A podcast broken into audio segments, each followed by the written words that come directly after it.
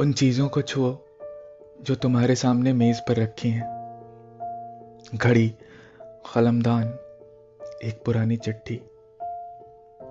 बुद्ध की प्रतिमा Bertolt breast और चे गेवारा की तस्वीरें।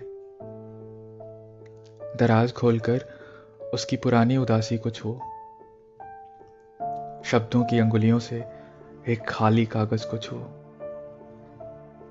वैन गॉग की पेंटिंग के स्थिर जल को एक कंकड़ की तरह छुओ, जो उसमें जीवन की हलचल शुरू कर देता है।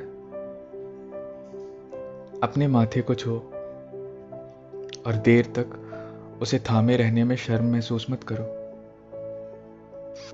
छूने के लिए ज़रूरी नहीं कोई बिल्कुल पास में बैठा हो। दूर भी से छूना संभव है। उस चिड़िया की तरह दूर से ही जो अपने अंडों को सेती रहती है। कृपया छुए नहीं या छूना मना है जैसे वाक्यों पर विश्वास मत करो। यह लंबे समय से चला आ रहा एक षड्यंत्र है।